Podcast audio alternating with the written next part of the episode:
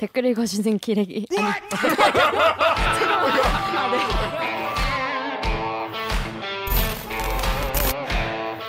아 무슨 댓글 읽어주는 기자들. 기레기 아닙니다. 지금 여러분은 본격 KBS 소통 방송 댓글 읽어주는 기자들을 듣고 계십니다. 오늘 방송도 구조할 구독과 좋아요, 알림 설정까지. 눌러주세요. 네. 자, 두유 두유노 두유노 K 스타터. 부끄러워. 아, 제가 왜? 아까 뭐 영어를 계속 하다 보니까 Do you know K-pop? Do you know 손흥민? Do you know 김치? Do you know 두유노 싸이, K-pop? 어 두유노 기생충, 두유노 패러사이트, 어 두유노 스퀴드 게임, 두유노 헬바운드. 어 요즘에 Do you know가 너무 많아요. 어, 이렇게 많아.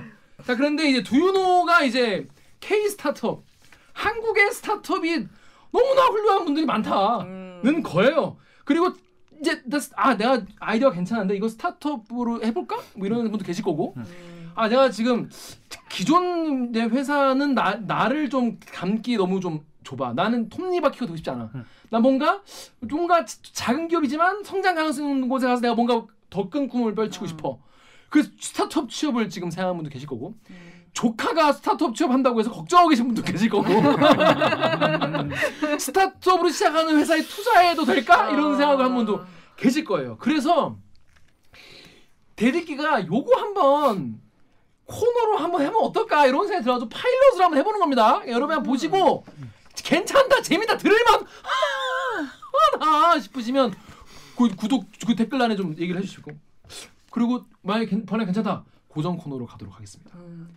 대리기 스타트업 판단에 판단받는 건가요? 네? 판단의 장인가요 오늘? 그죠 판단의 장 네. 음. 아. 이제 제물로 이제 올린 거죠 이렇게 네. 제자들이.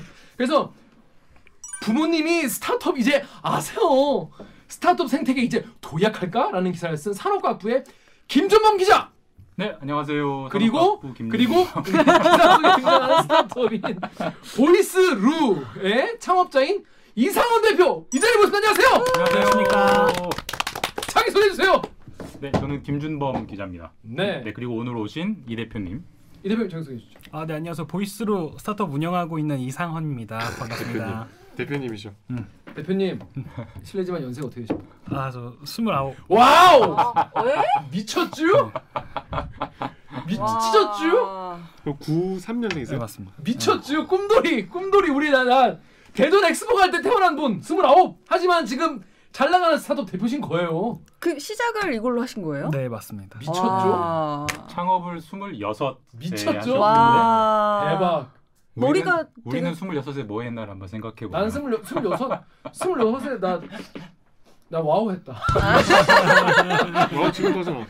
자 아무튼 이 기업 얘기도 궁금한 게 많은데 그 전에 네. 일단 스타트업을 왜 오늘 갖고 왔는지 김준범 기자가 왜 스타트업 관련해서 좀 앞으로 좀 소개를 하고 싶은지 이런 얘기부터 시작을 해볼게요. 자 스타트업 여러분 이제 말은 많이 들어봤는데 벤처랑 다른 게 뭐냐 음. 뭐 이런 생각하시는 분도 계세요. 일단 스타트업이 뭡니까 김준범 기자?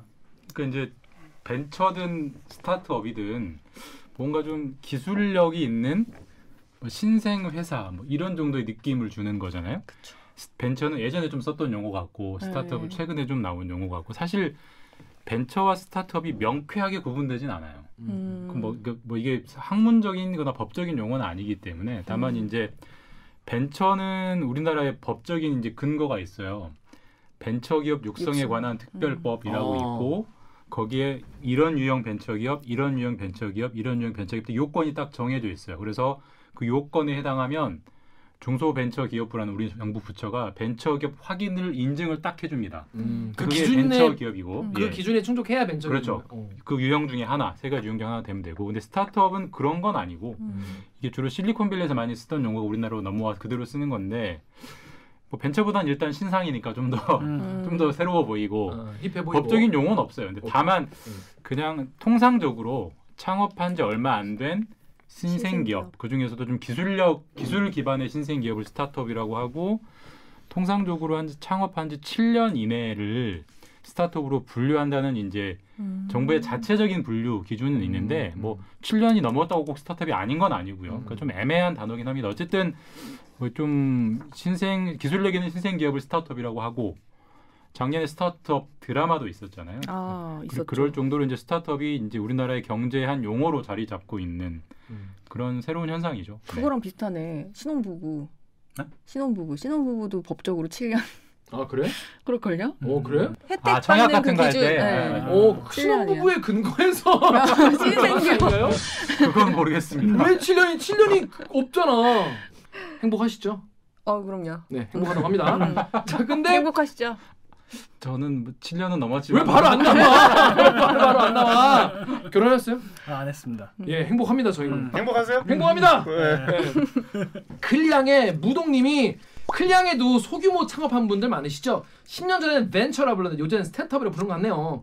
무슨 차인지는 잘 벤처 콩글리시인가요? 이러셨는데 사실 뭐 딱히 마상이고 요즘에 이제 나오는 기업들을 스타트업이라고 하는데 김준범 기자가 이 스타트업 이제 기업들을 왜 어떤 데일리를 통해서 한번 소개를 해보고 싶다 이런 생각하게 된 계기가 있나요? 일단 뭐 조금 이따 말씀드리겠지만 한 2, 3년 최근 2, 3년 전부터 우리나라의 스타트업이 굉장히 많이 나오고 있고 그다음에 단순히 단순히 창업만 한 것뿐만 아니라 이제 대규모 투자를 받아서 우리가 흔히 뭐 유니콘 기업이라고 하는 음. 기업 가치 1조가 넘는 이런 기업들도 속속 나오고 있어서 제가 뭐 제가 전문가는 아니지만 제가 볼 때는 우리나라의 경제 생태계를 상당히 바꾸는 원동력이 되고 있는 분명한 현상이어서 한번 이걸 좀 다뤄봐야겠다. 근데 음. 우리 기자들이 그렇잖아요. 무슨 계기가 없으면 뭐 다룰 게 사실 사실 기사화 되기가 시의성이 어려운데. 없지 않냐 뭐 이러면서. 그러니까 지난주 그러니까 음. 지난주에 저는 몰랐습니다. 우리나라에 매년 스타트업 축제가 있어요. 네, 컴업이라고 하는데 음. 컴업이라는 스타트업 축제가 매년 열리는데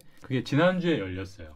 그 지난주에 우리 또 이 대표님도 거기 나가서 강연 비슷한 것도 하셨고 음. 그래서 컴업이라는 축제가 있으니까 이걸 기회 삼아서 음. 이 최근에 스타트업 흐름을 한번 좀 조명해 봐야겠다 라는 이제 기획을 하게 됐고 그래서 그 이제 기획의 현장을 취재하면서 사례로 보이스루라는 업체를 취재해서 우리 대표님도 만났고 뭐 그렇게 됐습니다. 음.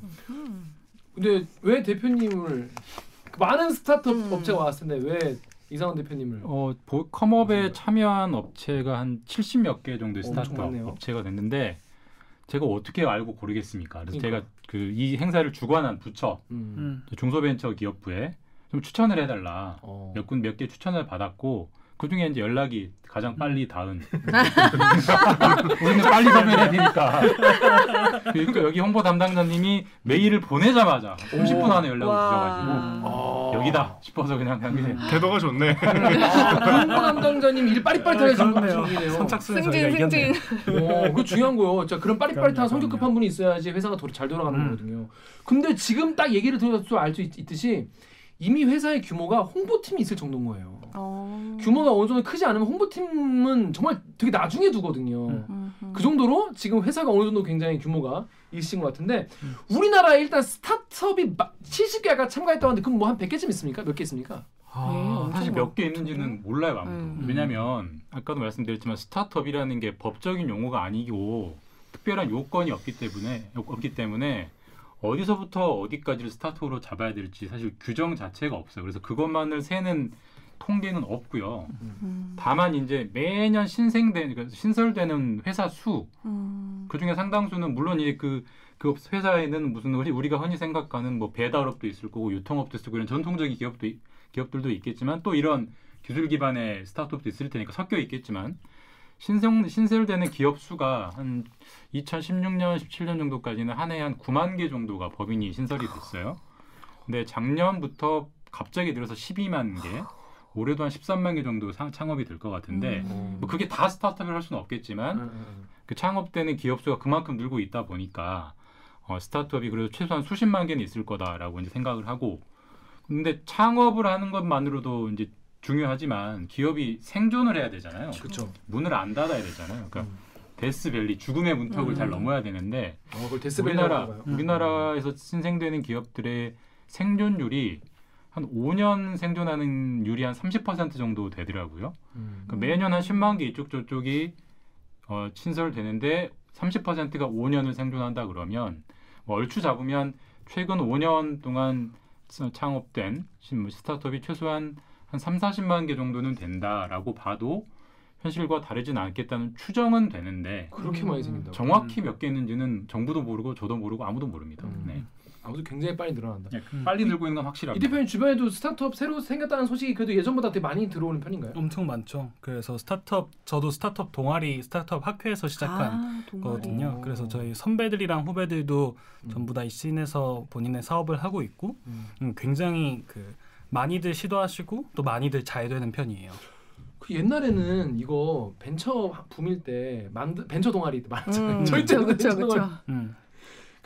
열었다가 이게 막 그때 무슨 뭐 실패할 뭐 기회를 뭐 이렇게 음. 뭐 준다 그래가지고 뭐 망해도 한 번 더 도전할 수 있게 무슨 음. 자금 그 뭐지 자금 같은 게 많이 있었거든요. 지금은 좀 어때요? 그런 뭐 도전할 수 있는 그런 발판 같은 게 예전보다 좀 더 나아진 나아져서 막 많아진 거예요? 아니면 이유가 딱히 있습니까 이게? 아, 네, 그럼요. 그 저희가 기본적으로 사업을 하는데 돈이 들잖아요. 네. 그러니까 돈이 드는 데는 돈을 버는 방법이 세 가지인데 그러니까 음. 첫 번째는 자기 돈을 쓰거나 두 번째는 대출을 받거나 세 번째는 투자를 받거나인데요. 네.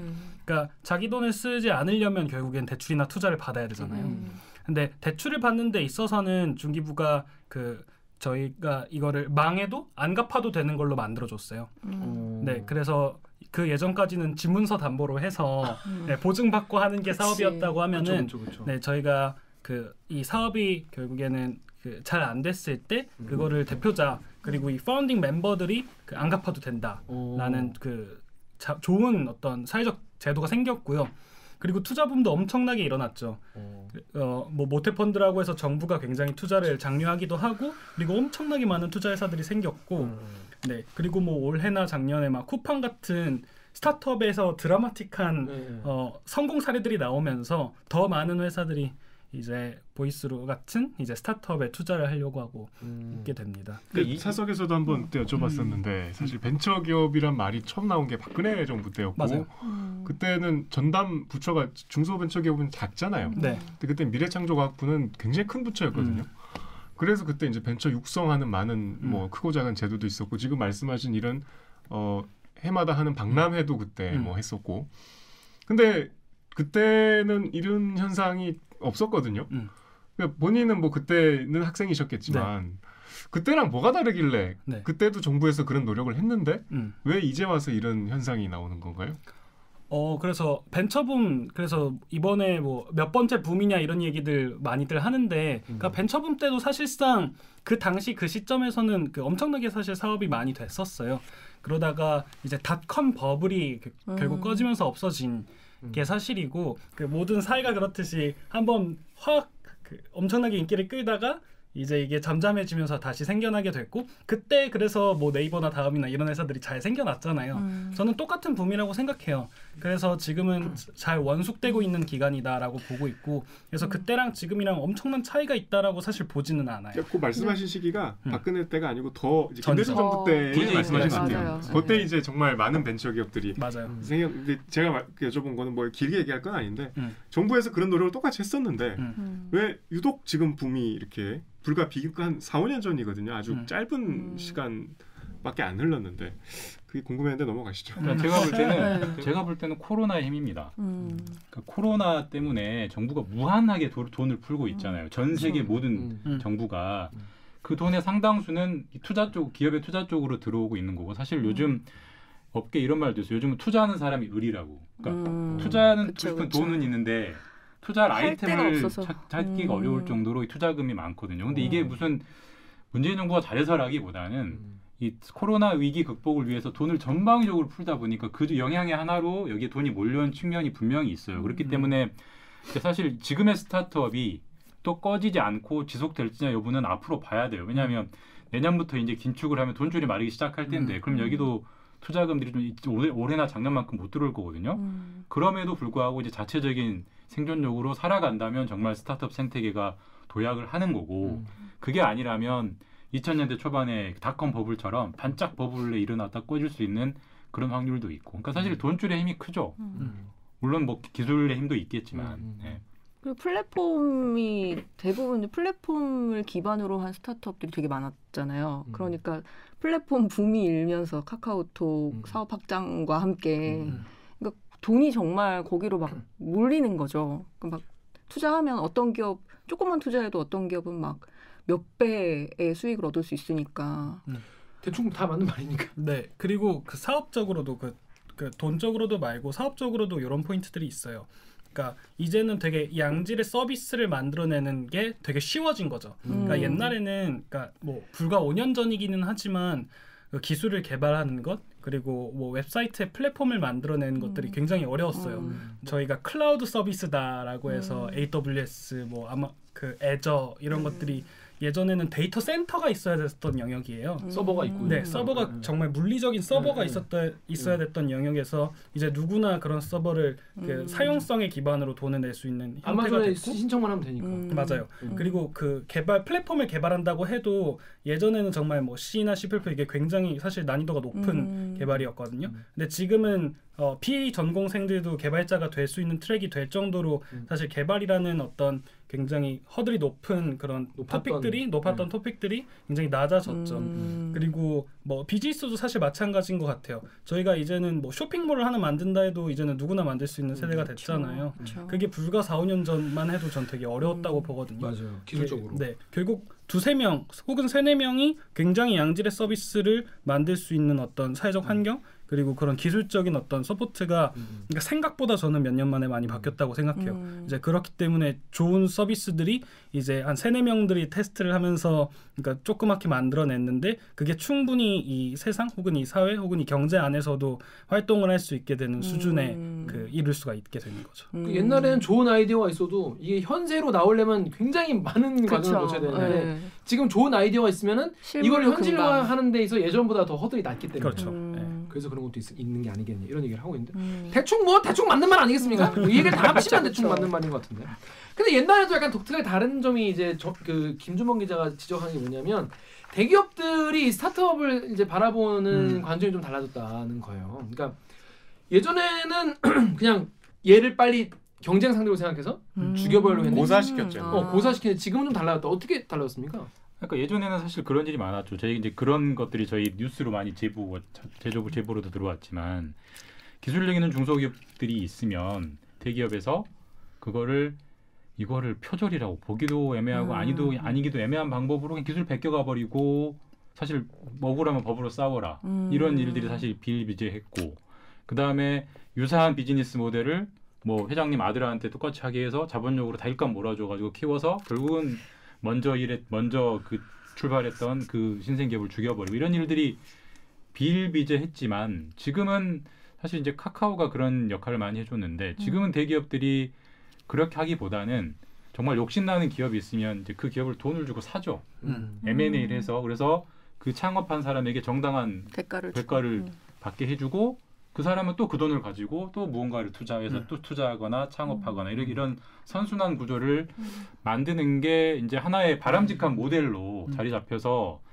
대기업 삼성이나 SK나 LG도 정말 진심으로 원해서 그렇게 하는 건지 아니면 사회적 눈치를 보려고 그렇게 하는 것까지는 아직은 모르겠지만 음. 어쨌든 표면적으로는 더 이상 예전처럼 나쁜 짓은 덜 하려고 하고 음. 어쨌든 스타트업과 공생하려고 하고 스타트업에 투자도 하려고 하고 또 욕심나는 기업은 정당한 대가를 주고 살려고도 하고 물론 현, 아직- 뭐 현장에도 아- 아직도 문제들이 있긴 하겠지만 근데 분명히 분위기는 좀 바뀌고 있다라고 기자인 저는 그렇게 보이는데 음. 음. 뭐더 잘하시는 건 현장에서 느끼시는 음. 대표님이 잘 현장에서도 아시겠죠. 좀 그런 게 있나요? 아 그럼요. 그 두 가지 정도 그 생각보다 M&A가 잘 되는 우리나라가 된 거는 저는 얼마 안 됐다고 생각해요. 음. 그 전까지만 해도 어 굉장히 뭐 지분의 51%만 사서 그러니까 음. 회사의 그 어떤 대주주가 돼서 액션을 하- 한다던가 아니면 그 안에 굉장히 코어한 인력들만 빼간다던가 음. 아니면 비슷한 서비스를 런칭을 한다던가 이런 게 불과 몇 년 전만 해도 엄청 성행했었죠.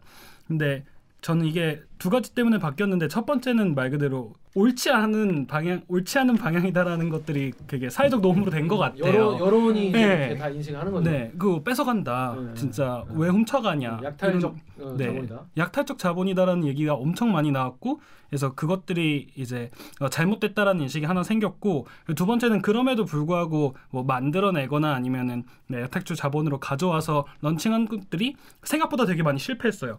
그 어. 이유는 어. 결국에는 만들어내는 건 사람이고 그 만들어내는 그 노하우도 그 사람에게 있는데 쉽게 얘기해서 무슨 농촌에 있는 그 공장을 하나 산다. 음. 그 공장을 하나 산다 했을 때 그 공장 자체의 자본을 사지만 그 주인장 그 이 공장의 대표님이 공장장님이 나가셨을 때 실제로 공장 안 돌아가는 그런 경우도 되게 음.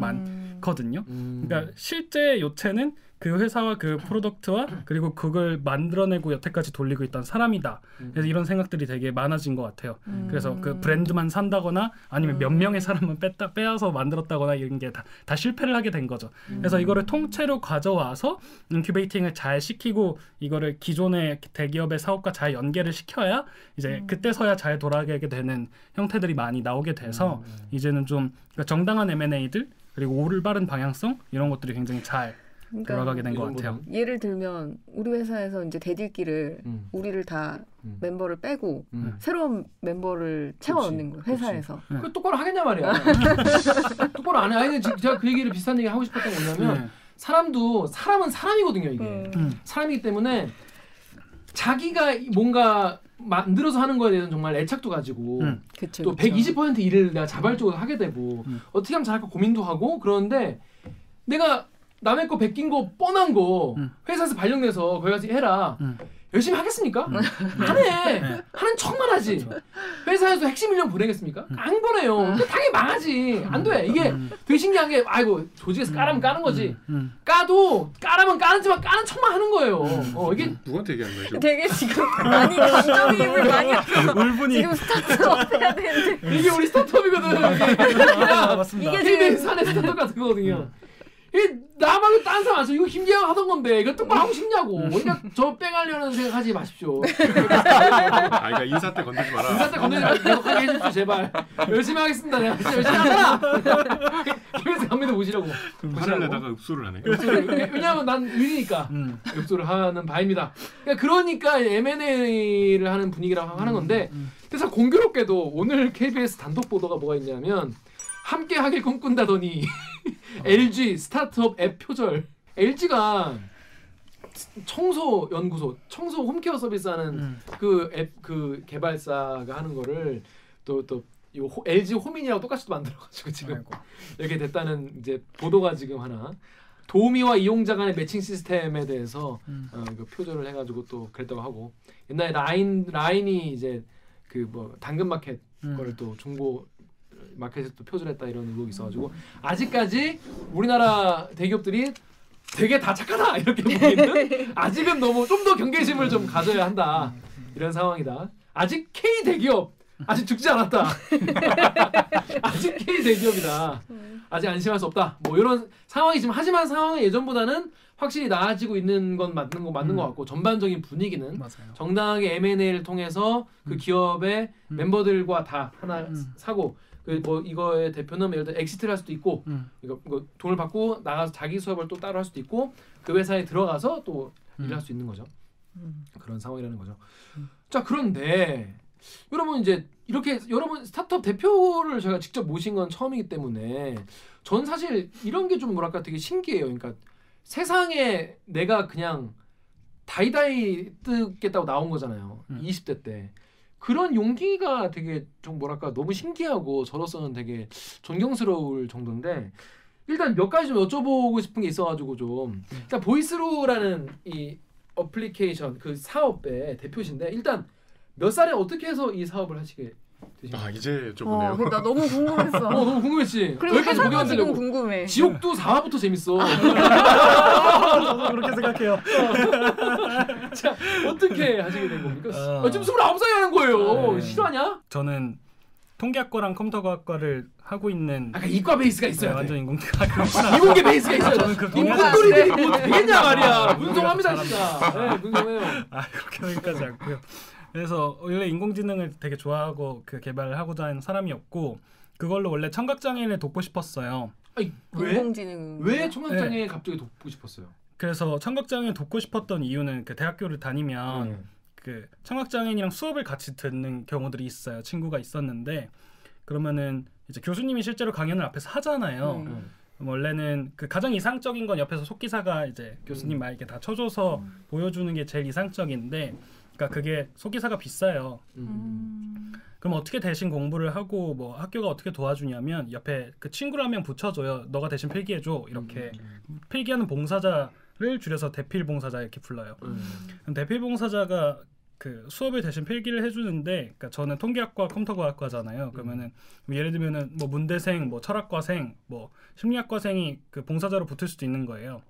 그럼 제가 통계학 4학년 수업을 듣고 있는데 옆에서 문대생이 대신 필기를 해주면은 사실 필기가 안 되잖아요. 아, 무슨 말인지 알아들어야 이게. 어. 음. 그러니까요. 그래서 아 그럼 음성 인식 기술을 만들 수 있고 이것들로 좀 도와줄 수 있을 것 같다 해서 교수님들한테 그 마이크 착용 부탁드리고 그리고 그 마이크 대학생일 때 네, 교수님한테 마이크 좀 차십시오. 네. 그래서 신기하네. 그거 음성 인식 기술이랑 그 서비스들 좀 결합해서 이제 실제로 교수님 하- 말씀 하나 하나가 그 수업에 다 보일 수 있게 실시간으로 눈으로 보일 수 있게 원래 만들 어떤 서비스가 보이스루라는 서비스예요. 그래서 아, 목소리 처음에. 통한다 해서 보이스루예요. 아. 보이스. 보이스 스루. 어 그겁니다. 어, 어, 좀- 아니 그런 걸 하지 근데 우리 대학생인데 네. 교수님한테 네. 괜히 얼굴 빨개져. 우리 너무 우리 회사 이름을 저렇게. 문과생은 그냥 수업 빨리 끝나라 주문만 외우고 있는데 끝나고 네. 그 친구랑 술 먹으러 가지 그냥 그게 낫지. 근데 선생한테 마이크를 다 채워드리고 그리고 앞에 이거는 저런 학생 있으면 욕하지. 아, 뭐야 쟤. 씨. 어, 음. 근데 이거 딱 끼워달라고 하고 교수님도 말씀 말씀하시면은 그 말이 무선으로 송신이 돼서 여기서 글자로 나오게 만든 거죠. 거예요? 네. 그래서 그 서비스를 그 대학에 다닐 때 했었고 그 좋은 그러니까 지금 팀원들이랑 했었어요. 그 몇 명이서 개발한 거예요, 그거를? 그또 프로그램이 있어야 할거 아니야? 네, 뭐 이것저것 조합해서 만드는 건데 한 세네 명이면 만들 수 있어요. 오. 금방 만들어요. 네. 그래서 그걸로 처음 시작을 했었고 뭐 문성하다 진짜. 금방 만들 금방 금방 만들어 어떻게 만들어? 그러니까. 근데 아무튼 아무튼. 음. 네. 응.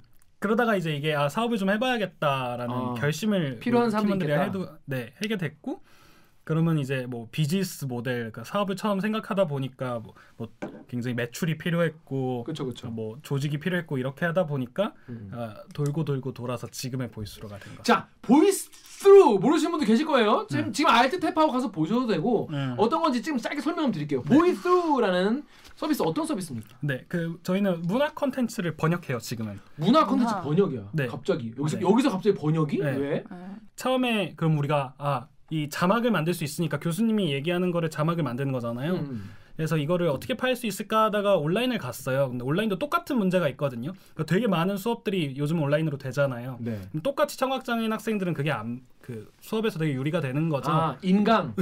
인강을 못 본다. 네. 왜냐 자막이 없으니까. 네, 그러네. 그렇죠. 어, 그건 생각 못했네. 네, 그래서 그 자막을 만드는 걸로 조금 아이템을 더 고도화를 했고 그 다음에는 어 이걸 어떻게 팔아봐야겠다 하다가 어 유- 번역을 붙이게 된 거예요. 왜냐면은 유튜버들이 이거를 처음에 좀 유튜버 분들께 팔아보다가 유튜버 분들이 아 외국인 팬들이 진짜 많이 보는데 음. 어, 이 외국인 팬들도 볼 수 있게 만들어 달라라고 해서 번역이라는 시스템을 잘 만들어서 붙여냈고 그래서 이렇게 넘어 넘어 넘어와서 저희가 그 컨텐츠를 번역하게 됐고요.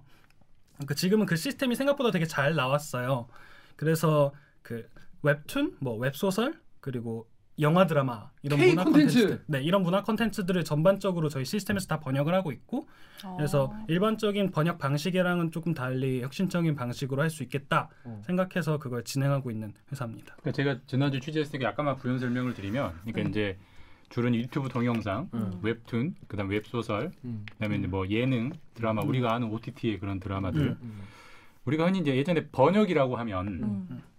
이미도 선생님 이미도 이런 선생님, 분들이 이미도 선생 다 하시는 거잖아. 그 두 시간짜리 영화 몇 달짜리 아, 고민하셔가지고 정말 한 땀 한 땀 하는 그 번역을 이제 생각하는데 이 생태계랑은 안 맞죠. 거기는 사실 유튜브로 올리는 순간 그렇죠. 음. 바로 번역이 붙어야 되 자막이 붙어야 되는 그렇죠. 거잖아요. 음. 그러니까 음. 빨리 그거를 해줄 수 있는 음. 새로운 번역 생산 체계가 필요했던 건데 음. 그리고 그런 수요가 워낙 늘어나니까 음. 사실 그거를 해주는 업체가 많지 않았는데 음. 음. 그걸 이제 자체 기술력으로 음. 웬만한 영상은 24시간 음. 좀더 걸려도 48시간에 바로바로 붙여주니까 음. 대들기 컨텐츠도 올리면 바로 네 이름에 자막이 붙어요. 음. 그러니까 이런 김기화의. 안 좋은 딕션과 알 수 없는 외계어도 다 그냥 번역을 해줘요. 어, 나 그거 너무 어. 궁금해. 아직 궁금한 게 한두 개 아니면 빨리 말, 말 끝나게 네. 기다리고 있어요. 그래서 그 시스템으로 지금 자리를 잡고 있는 거죠. 창업 음. 3년 만에. 음. 어. 근데 어. 자리를 잡고 있다고 하면은 이 어른들은 또 이해를 못해. 음. 이 어린 왕자 봤습니까? 어른들은 숫자로 얘기를 해줘야 돼. 숫자로. 음. 이게 그래서 걔네 아파트는 얼마짜리니? 걔네 아파트는 뭐 아파트 베란다에는 아- 아름다운 꽃이 있어요. 아 됐고 몇 평이니 얼마니 이렇게 물어보거든. 지금 회사 규모를 숫자로 얘기하면 대충 어, 어떤 정도입니까? 어 일단 저희 내부 직원 숫자는 그 저를 포함해서 한 80명 정도. 80명. 네. 네. 그리고 저희 꽤 플랫폼에. 그 되게 전문 번역가 분들은 한 2,000에서 2,500명 정도 어? 되고 갑자기 2천 명이라고요? 네, 아, 그 플랫폼 안에 번역가 분들이요. 플랫폼 그 직원은 아니고 그러니까. 그 프리랜서로 이 번역을 해주는 계약이 네. 되는 분들. 어. 네, 그리고 아, 그 사람이 번역을 하는 거예요? 근데 사람이 번역하는 걸 정말 잘 도와줘요. 그래서 정말 잘 도와줘서 그 사람들이 네, 한땀 한 땀 만드는 것보다는 한 10배 정도 더 빠르게 잘 빠르게 음. 네, 그리고 quality 그리고, 좋게. 그리고. 네, 그리고 그 뭐 매출은 공개하기 조금 쉽지 않지만 음. 뭐 올해 한 60억 정도 투자를 받았어요. 투자를 받은 네. 그게 어떤 거냐면 보통 이제 우리가 번역을 하려면 영어 영어 영, 영- 그 드라마를 틀어놓고 이어폰을 끼고 네. 이렇게 막 치는 걸 네, 상상하잖아요. 우리 네. 그 디자인도 그거 하잖아요. 그렇게, 그렇게 하잖아요. 네. 그렇게 되면 문제가 뭐냐면 일단 또 듣고 또 듣고 또 듣고 해야 되는 측면이 있고 그 다음에 번역한 거를 이게 몇 분 몇 초였더라 다 맞춰야 돼요. 음. 그 다음에 그지, 그지, 그지. 사실 번역이라는 게 자막이 보통 한 줄이나 두 줄이나 기- 길어봐야 두 줄 정도 들어가는데 영어의 어수는과 한국의 어수는 달라요. 그쵸, 그쵸. 그걸 또 아기가 맞게 다 조정을 해야 되는데 그쵸, 그쵸. 그러니까 사실 이렇게 막 바꿔 쓰는 것보다 음. 그거를 이제 다 이렇게 모디파이 하는 게 더 오래 걸리는 건데 있겠네. 예. 여기서는 자막이 쭉 나오면 그거를 다 그냥 문장 단위로 끊어요. 음. 컴퓨터가. 예. 끊어가지고 그걸 그 번역하는 사람은 각 끊어진 걸 그냥 한, 그 한국어를 영어로 한국어를 일어로 바꿔치기만 하면 예. 다시 컴퓨터가 그걸 그대로 갖다 붙여가지고 음. 바로 자막으로 만들어주니까 아. 그러니까 번역가는 그냥 보면서 마치 우리 책에서 책으로 번역하듯이 아. 텍스트 텍스트 번역하듯이 텍스트 장만 작업만 하면 어. 나머지는 컴퓨터가 다 알아서 해주는 아, 거니까. 훨씬 빨리 되는 거죠. 음, 싱크 같은 거 다 맞춰주고. 다 맞춰주고. 음. 어순도 맞춰주고 말하는 걸 음성을 텍스트화 음. 하는 기술이 있는데 음. 그리고 텍스트를 번역하는 기술은 두 개가 다른 기술이잖아요. 그렇죠. 근데 그 두 기술을 이제 아다리를 이렇게 딱 맞게 아다리. 음. 맞게 해가지고 서비스를 하게 되니까 이게 얘기가 되는 거죠. 음. 네, 그 그거에서 저희는 그 2019년까지 말씀 주신 대로 진행을 했고 조금 더 발전해서 그러니까 일반적으로 문화 콘텐츠를 번역하는 게 딱 생각해도 쉽지 않아요. 그렇죠, 그 뭐 그렇죠. 되게 문제도 많이 됐잖아요. 배경도 많고. 예. 뭐 mother f 이런 거 막 어머니로 맞아, 번역됐고 맞아. 어, 뭐 어머니. 가망이 없어 뭐 이렇게 예. 번역됐고 사람이 실수할 만한 영역이 너무 많고 그렇죠, 그렇죠, 그렇죠. 그리고 진짜 사람이 한 땀 한 땀 어 그 단순 노동을 해야 되는 영역들도 너무 많아요. 그쵸, 뭐 그쵸. 싱크를 잡는 것도 단순 노동이고 음. 그두 가지를 분리를 해서 음. 계속 시스템 개발을 하고 있는 거예요. 그래서 음. 단순 노동하는 건 계속 자동화를 시키고 음. 그리고 사람이 실수할 수 있을 만한 영역은 어. 굉장히 고도화된 시스템으로 어. 서로 체크하고 이제 기존에 번역했던 뭐 데이터 가지고 추천도 해주고 어. 제일 잘하는 사람들 자연스럽게 매칭해서 그 사람이 번역할 수 있게 그 어떤 사람이 번역할지도 할당해주고 어. 이 두 가지 큰 어젠다에서 그냥 완전 기술적으로 바꾸고 있다. 어, 다른 회사들은 그러니까 혹 원래 번역은 이런 거거든요. 예를 들면은 저희 지금 하고 있는 유튜브 컨텐츠를 번역한다 하면은 그러니까 스타트업의 신에 대해서 얘기를 하고 있잖아요. 음. 그러면은 스타트업을 모르는 사람들은 사실 이게 번역이 쉽지가 않아요. 음. 그래서 아 그렇죠, 그렇죠. 네 스타트업을 아는 번역가를 한 땀 한 땀 전화해서 찾아보는 거예요. 그거 엄청 힘들죠. 네, 뭐, 뭐 어, 스타트업 어. 알아? 너 이거 어, 번역할 수 있어? 어. 그러면 예를 들면 DB 한 2천 명 있다 치면 전화해서 어. 다 물어보고 그러니까. 아 그러면 너 아 이거 다 내일 모레 글피 3일 있다 나가야 되는데 어, 뭐 시간 돼? 음, 시간 돼? 그러니까, 네, 네. 이런 되게 그런 전반적인 그 workflow를 다 자동화를 하고 그게 어떻게 그- 자동화가 되죠?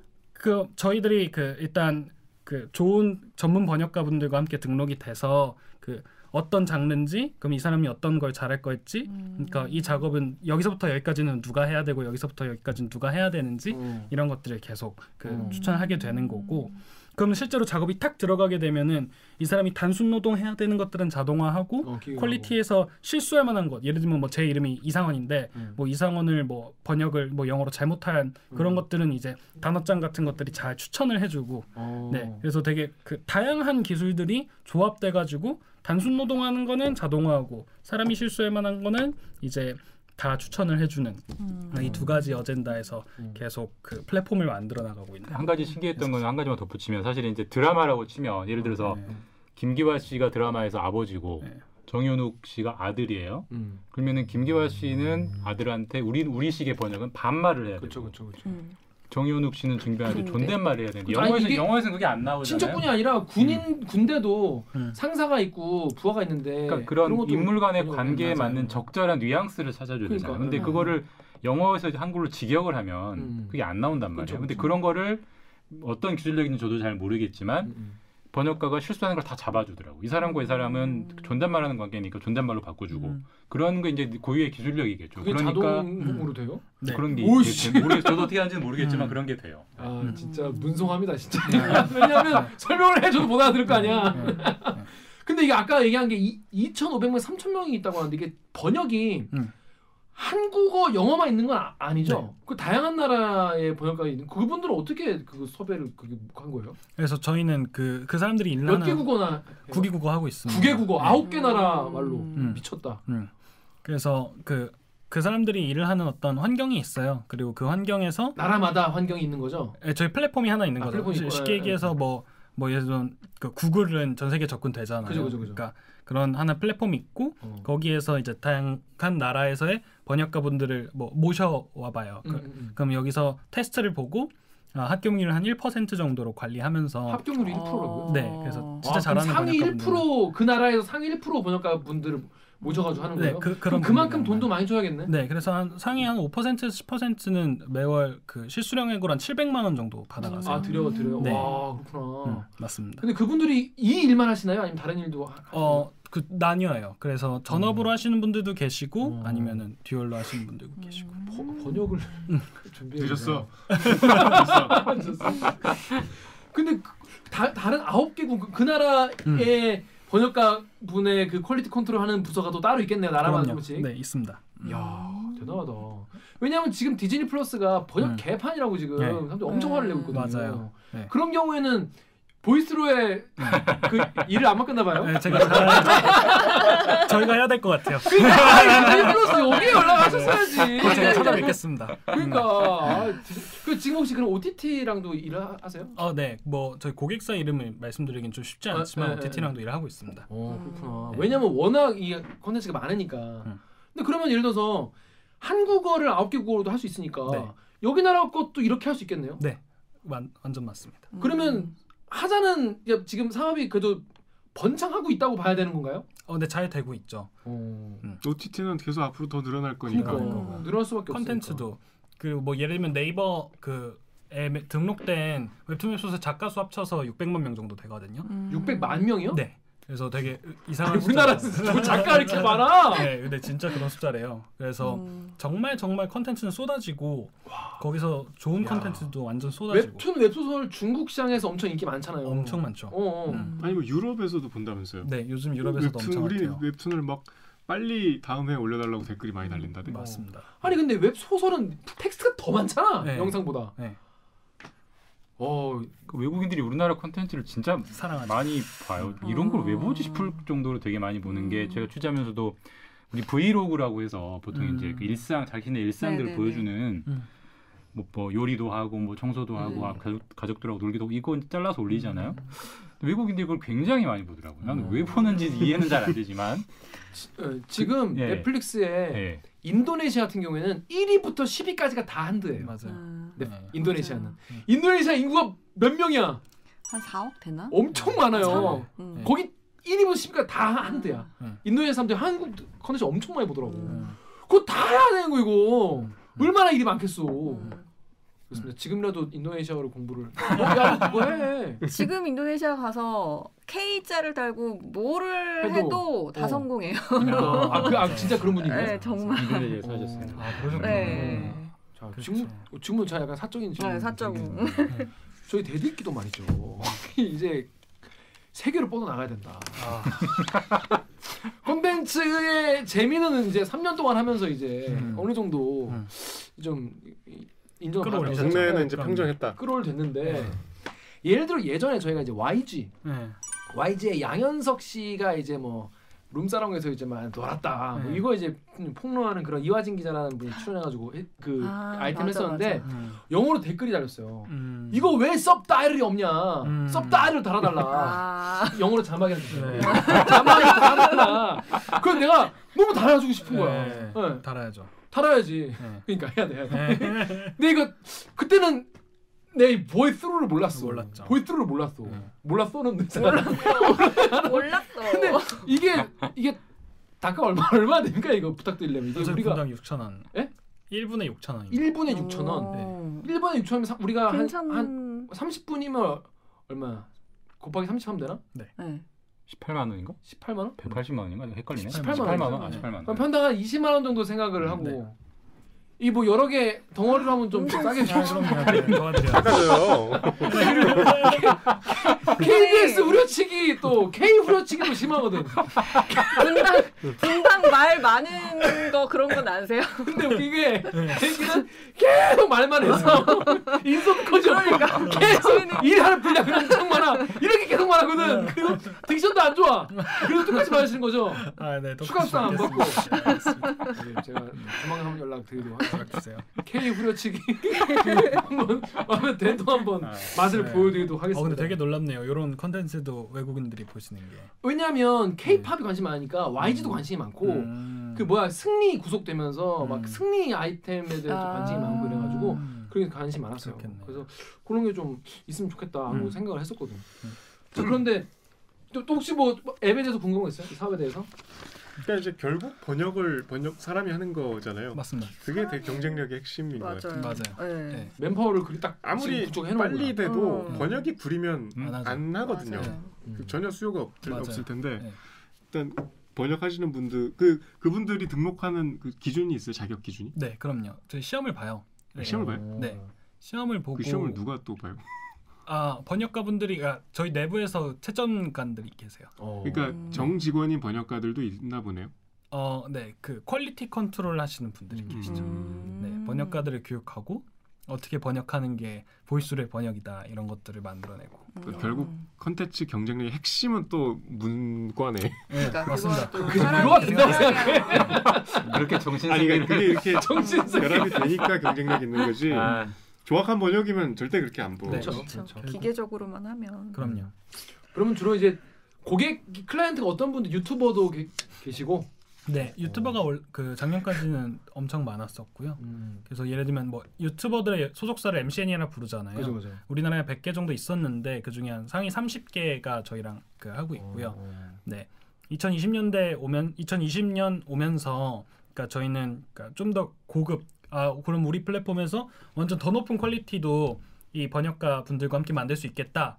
이러면서 영화 드라마 뭐 예능 이런 것들 하게 되면서 그러니까 좀 더 이제 기업체들과 함께하는 사업이 된 거죠. 어, 점차 뭐랄까 이제 좀 진짜 음. 제도권에서도 음. 믿고 쓸 수 있는 그런 업체로 지금 형성하고 계시니까 음. 우리 댓읽기도 이따가 계약서 하나 쓰고 가세요. 댓읽기는 또. KBS 공영방송이 그 국민들의 이 모든 분들에게 알려줄 테니까 좀 싸게 해. 아무튼 이거 잘 끝나고 말씀드리도록 하겠습니다. 자 근데 궁금한 게 요즘에는 또 취업 준비생들이 되게 많은데 스타트업 취업 고민하는 분도 많아요. 음. 그런데 예전에 제가 그런 프로를 본 적 있어요. 이제 그 취업 준비생들과 인사 담당자들이 나와가지고 서로 매칭하는 그런 프로그램이 음. 있었어요. 근데 그 중에서 되게 자신 있었던 스타트업 대표가 나왔는데 이제 여기를 안, 안 택하고 좀 더 큰 회사를 택하는 음. 경향들이 있더라고요. 취업 준비. 음. 왜냐면 불안하니까. 불안하죠. 어, 그리고 그럴 수 있죠. 근데 이- 요즘에는 근데 스타트업 지금 운영하신 지 3년쯤 되- 되신 거잖아요. 3년 4년쯤 되는 네. 그 정도였습니다. 대리기도 거의 그때 시작을 음. 했는데 그 보면 직원들이 예전이랑 지금이랑 취준생들이 스타트업을 바라보는 눈빛이 좀 달라지지 않았을까 싶은데 어때요? 엄청 달라졌죠. 어, 사실. 달라졌어요? 그러니까 확실히 큰 스타트업들이 엄청난 성공을 하게 되고 그리고 실제로 거기 다녔던 사람들도 그 뭐 스톡 옵션이 됐든 본인의 커리어적 성장이 됐든 음. 진짜 많은 good case들이 많이 음, 생겼어요. 소문이 나니까. 소문이 엄청 많이 났어요. 그러니까. 네, 그러면서 아, 스타트업에서도 그러니까 실력적으로도 엄청 잘 성장할 수 있고 음. 그리고 여기서 잘 되면은 그러니까 회사가 잘 되고 내가 잘 되면 엄청 나도 어 되게 높은 수준의 그, 그 소득을 할 수 있겠다. 음, 물- 음. 그 금전적 소득도 얻을 수 음, 있겠다. 음, 음, 음. 이런 것들이 많이 알게 된 것 같아요. 어. 음. 그런 예전보다 걸 피부로 느끼려면 취업 박람회 갔을 때 네. 음. 예전에 부스는 예전에 텅텅 비어 있었지만 뭐 지금은 아. 꽉 찬다 뭐 이런 걸로 바로 피부로 느낄 수가 있으실 것 같은데 음. 그래요? 아. 그런 건. 어떤지 예. 맞아요. 그 2018년도에 그 같이 할 사람들 찾으려고 저희 체육 박람회에 나갔었고 어. 어뭐 스타벅스 쿠폰도 주고 맞아. 대학생들. 네, 제발 좀 와달라고 얘기하고 어. 그래도 이제 거기에 예를 들면은 저 앞부서에 뭐 이름 있는 큰 쿠팡 어. 같은 데 있으면은 어. 거기는 북적북적해. 네, 그럼요. 이제 한 명 한 명 이제 어떻게든 손 끌고 어, 와서 설명하고. 아, 우리, 예, 우리 이런 회사고 비전 있고 그때 넷플릭스가 있었나요? 넷플릭스 있었죠. 넷플릭스 알지 않냐? 근데 우리가 다 할 거다. 뭐 애들 아 됐어요. 어 그래. 아저씨 안 사요. 아저씨 안 써요 그런 분위기였나 봐 그때는. 네. 그쵸. 그리고 그러니까 저희도 그렇고, 그러니까 저희 음. 아이템도 그렇고 스타트업이라는 전반적으로. 거에 대한 전반적인 그랬어요. 그러니까 스타트업 부스가 이렇게 있고, 그러니까 좀 더 이름 있는 부스가 이렇게 있으면 여기가 그냥 파리가 날렸던 아. 거죠. 그러니까 지금은 일단은 다 보고, 그러니까 실제로 같은 위치, 같은 무게에서 경중을 대보는 어. 그 트렌드가 된 것 같아요. 어. 예. 그럼 저희는 당연히 이름이 더 커졌으니까 많이 오시기도 하는데 음. 그 제외하고서도 그 이 스타트업 부스가 모여 있는 곳에 사람이 진짜 많아요. 어. 네, 음. 많이들 보시고 어. 좋은 회사인지 확인해 보시고 어. 그것만으로도 아 사람들이 스타트업 취업을 많이 생각하는 것 같다 어. 이런 느낌을 받죠. 음. 그런데 말입니다. 생존율이 사실은 아까 말한 것 같이 5년 이상 생존율이 30%란 말이에요. 음. 그러니까 근데 대기업은 5년 이상 생존율 100%잖아요. 그렇죠? 네. 그러니까 취준생 입장에서 이게 선뜻 내 청춘을 던지기가 음. 사실은 음. 후달린달까? 뭐 그럴 수 있을 것 같아요. 네. 그래서 이런 댓글도 있는 거 루리앱의 쉐리 칼자스님이 아 이게 도저히 도와, 좋아질 가망이 안 보이면 더 큰 손해 나기 전에 빨리 정리하는 것도 방법이다. 음. 스타트업에 대해서 아직 좀 후달려하는 분들이 계실 수 있어요. 음. 이게 세- 생존이 아까 3, 5년 가는 음. 게 30%밖에 안 된다고 하는데 실제로 주변에서 이렇게 하다가 접으시는 분들도 계시나요? 어, 네. 그 30%라는 숫자는 사실 어떻게 계산되는지는 잘 모르겠는데 전 네네. 그것보다 훨씬 더 낮다고 생각해요. 음. 네, 훨씬 낮고 더 낫다는 건더더 많이 힘들다. 없어진다는 거예요? 훨씬 더 없- 많이 없어진다. 오. 네. 저희 창업 동아리라고 치면은 저희가 한 2, 30명이 한 기수예요. 어. 그럼 거기서 대략 한 뭐 8팀 정도 나온다 치면 여덟 팀. 오케이 네. 오케이. 예. 그러면은 그 한 5년 넘는 회사가 그 하나 나오면 많이 나온 거예요. 한 기수에서. 아. 네. 기수에서 네. 여덟 팀에서 하나 나오면 많이 나온 거다. 어. 음. 네. 그런 생각 되게 많이 들어요. 그래서 문을 닫는 기업들은 진짜 진짜 많다고 생각해요. 문을 닫으면 그 다음은 어떻게? 취업하죠. 네, 아. 취업을 하거나 뭐, 뭐 다양한 트랙들이 있는 것 같아요. 취업을 하거나 그 취업이 대기업이거나 아니면 스타트업이거나 아니면 다시 창업하거나 음. 이세 가지인데 근데 요거는 좀 다른 얘기긴 한데 일단 스타트업을 일정 수준 이상까지 해보신 분 그러니까 뭐 적어도 내 서비스를 잘 되진 않았더라도 음. 세상에 내본 분들은 굴려본. 네 그럼 대기업 취업도 진짜 잘 되는 것 같아요. 아. 네, 정말 정말 그거를 그 문 닫으신 그 동기 그 선후배님들 어, 어. 대기업 가신 분들 이 사실 뭐 작년 올해 진짜 역대 최악의 취업난이었잖아요. 아 그렇죠 그렇죠 진짜 네. 힘들었죠. 예. 네, 근데 그럼에도 불구하고 다 진짜 이름 있는 오. 네, 누가 봐도 어, A 플러스급이라고 부를 수 있는 회사에 어. 다 취업하시더라고요. 그러니까 회사 인사 담당자 입장에서도 아 얘가 이런 걸 해봤구나. 음, 근데 또 그게 직무 연관성이 조금이라도 있으면 음, 뭐 이걸 쓰는 게 낫지. 네. 어. 그것도 있는 게 실패가 자산이 될 수도 그 자산을 사는 것 거잖아. 네. 대기업에서. 어떻게 하면 실패한다는 걸 우리. 같이 아무것도 없이 저는 이남 일녀에 무슨 셋째 딸로 태어나서 뭐 이런 이- 이런 거 쓰는 거보다 음, 난 이런 걸 내가 해- 굴려봤다. 음. 그리고 네 회사에 분명히 나의 경험이 도움 될 거다. 음. 그게 훨씬 더 딱 들어오죠. 이러려고 창업하신 거 아니죠? 저는 그렇진 않죠. 제가 그러려면 일찌감치 문을 아까 그 닫았어야지. 친구 얘기했잖아. 그 훈훈하게 시작했는데 왜? 아니 이제 그런. 동기는 있을 수 있지. 근데 어, 올해 잘 되네. 그래서 아 처음 시작을요. 그러면 네. 이제 한 10년 뒤에 뭐 음. 5년이 될 수도 있고 진짜 그냥 대기업에서 제안을 하면 네, 페이스북이 같이 그런 제안을 받았다면 네. 그 안 파할 거예요? 그거는 어 저는 시너지가 핵심이라고 생각해요. 그러니까 음. 제가 생각하는 꿈과 그 보이스루가 그 만들어낼 그 비전에 음. 대해서 M&A가 그걸 더 빠르게 더 잘 만들어줄 수 있냐 없냐가 메인일 것 같아요. 하지만 그러니까 이제 스타트업 취업의 단점은 확실해. 없어질 수 있다는 회사가 네, 네, 그렇죠. 후달린다는 거예요. 그건 확실해. 하지만 이런 사람은 도전해봐야 좋다는 네.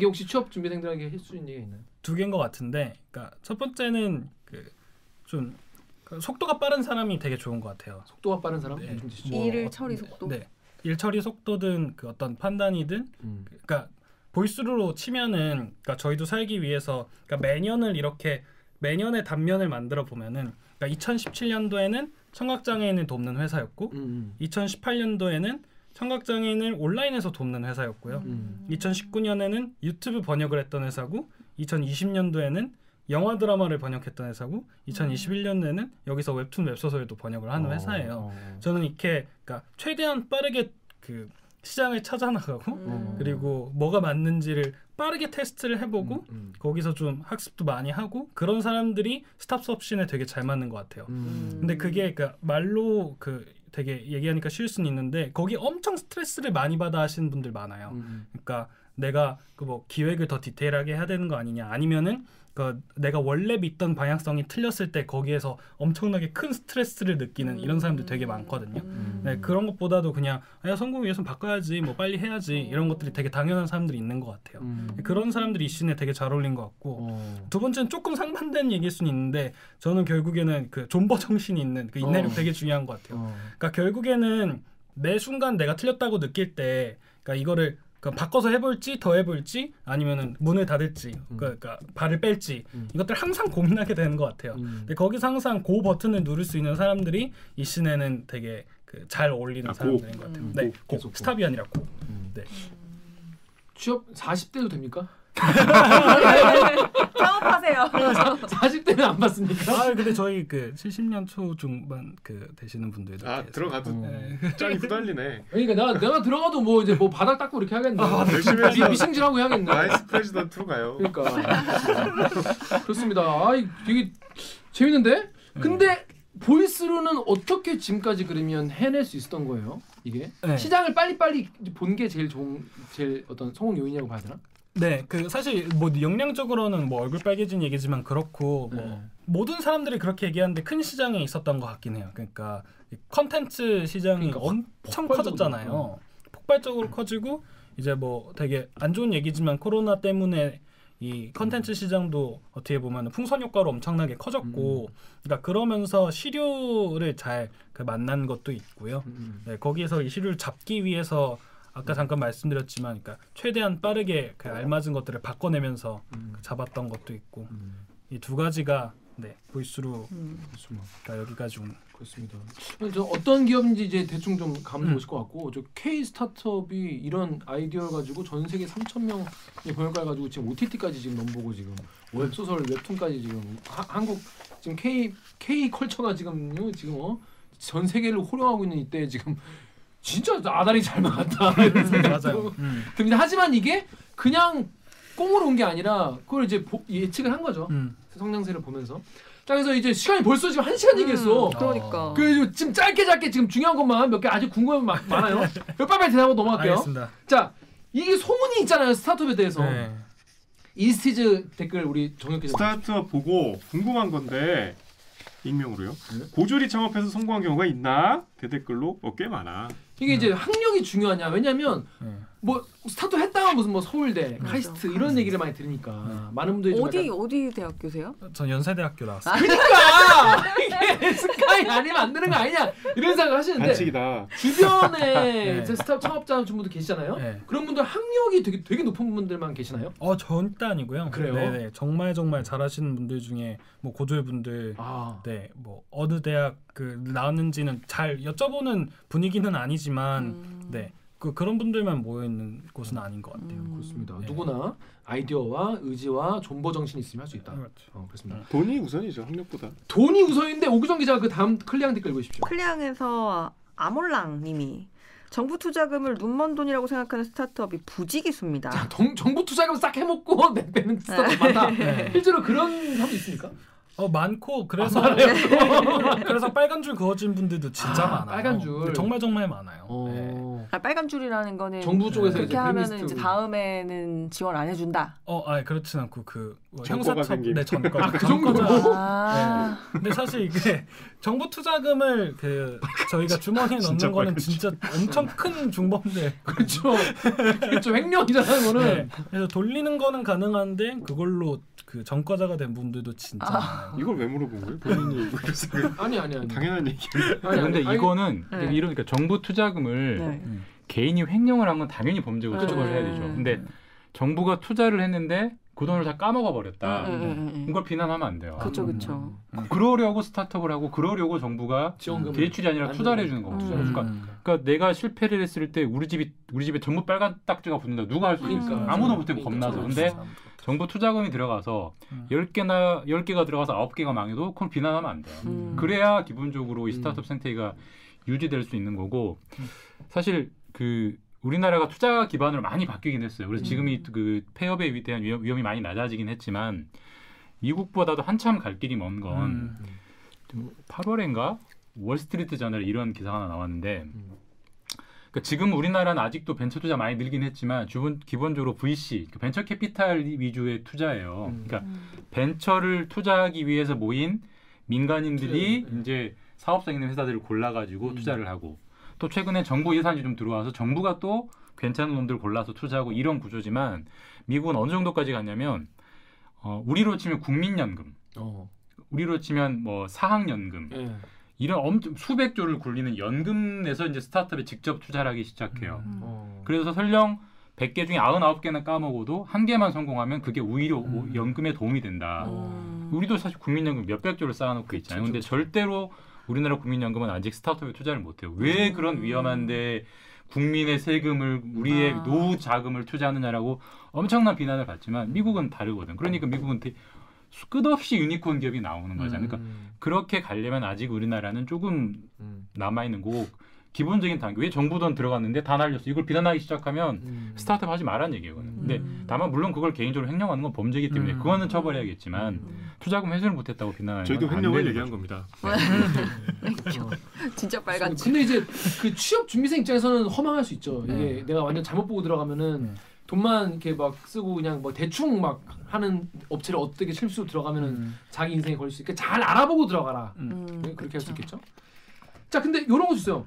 이 뭐 스타트업 진짜 최악이다 덕후에서 책이 없는 거를 스타트업이란 포장지 안에 그냥 무마하려고 한다. 음. 신입은 진짜 비추. 아. 경력직이 몰라도 이런 얘기를 하시는데, 네. 그러니까 체계가 없다, 주먹구구식이다 이런 네. 얘기도 하는데 이런 이런 기업도 있긴 있겠죠 스타트업 네. 중에서 피하려면 어떻게 해야 돼요 이런 거를? 어, 그러니까 저는 스타트업은 체계가 있을 수 없다고 생각하긴 아, 오히려? 해요. 네, 음. 왜냐면은 그 정말 빠르게 바뀌어야 되고, 음. 그러니까 그리고 어떤 사람이 한 명 들어옴에 따라서 체계가 아예 바뀌어야 될 수도 있고, 그리고 회사가 생각하는 비전 맞다고 생각하는 것들이 만약에 정답이 아니었을 때 그것도 완전 180도 돌, 수- 돌 수도 그렇죠, 있다고 그렇죠. 생각해요.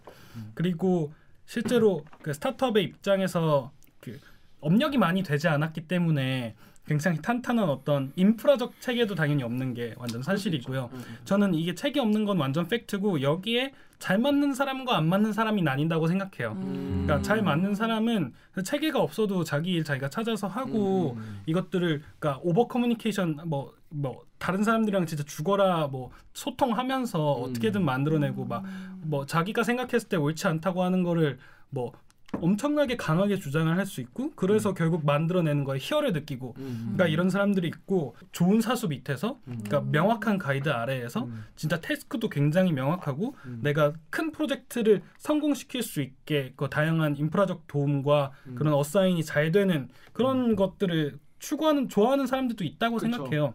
그러니까 이런 사람들이 결국에는 그 본인이 신입일 때 스타트업에 들어오면은 어. 저는 그러니까 둘 다 힘든 거죠. 회, 서로 힘들 서로. 네, 스타트업 입장에서도 너무 힘들고 어. 음. 어 이거 뭐 프로젝트 본인 찾아서 해야지 그리고 그거 뭐 안 좋을 것 같으면은 빨리빨리 딴 거 바꿔서 음. 해야지 이런 거고 근데 이제 그분 입장에서는 야 이 회사는 뭐 사람이 체계도 없냐. 네, 1, 2년 차한테 무슨 10년 차에 뭐 어. 그런 걸 원하네 이렇게 되는 어, 거고 어. 어, 양쪽이 다 힘든 구조기 때문에 어. 그러니까 본인이 스타트업에 잘 맞는지를 판단하는 게 진짜 진짜 중요하다고 오. 생각해요. 아. 네, 그게 스타트업 입장에서도 어. 본인 입장에서도 어. 굉장히 중요한 어렵네요. 엄청 음, 그런 어렵죠. 판단 자체가 네. 특히 이제 20대 갓 졸업한 그치. 학생들 모르잖아. 때는. 자기가 어떤 사람인지. 그래서 저는 찍어 먹어보는 건 좋다고 생각해요. 그러니까 일단 찍먹은 인턴이 네, 어 해보자. 아. 네. 어 스타트업 찍먹 강추. 찍먹 강추. 네. 부어버리면 인생 망할 수 있으니까 아. 찍먹 강추한다. 네. 어 그러네. 네. 말 스타트업 취업 생각하신 분들은 네. 한번 이렇게 인턴 같은 걸로 네. 찍먹 해보시면 좋을 것 같네요. 진짜 어렵죠. 그렇습니다. 음.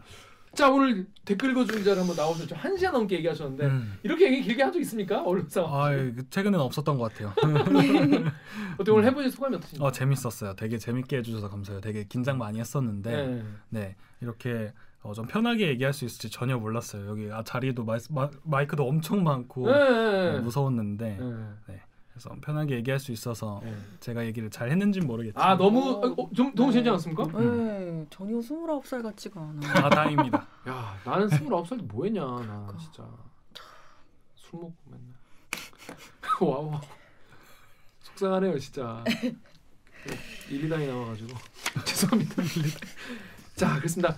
자, 여러분은 어떠셨는지 여러분은 그 오늘 이 이런 스타트업 소개 어떠신지 댓글로 한번 얘기를 남겨주시면 제가 앞으로 제작에 참고하도록 하겠습니다. 자, 그러면 오늘 방송도 참여 방법 알려드리면서 마무리하겠습니다. 매주! 수목에요. 댓읽기는 유튜브 팟빵 아이튠즈 팟티 어, 네이버 오디오 클립까지요. 어, 예, 여기서 업로드돼요. 저 김준범처럼 댓읽기에서 보고 싶은 기자 혹은 다뤄줬으면 하는 기사가 있다고요?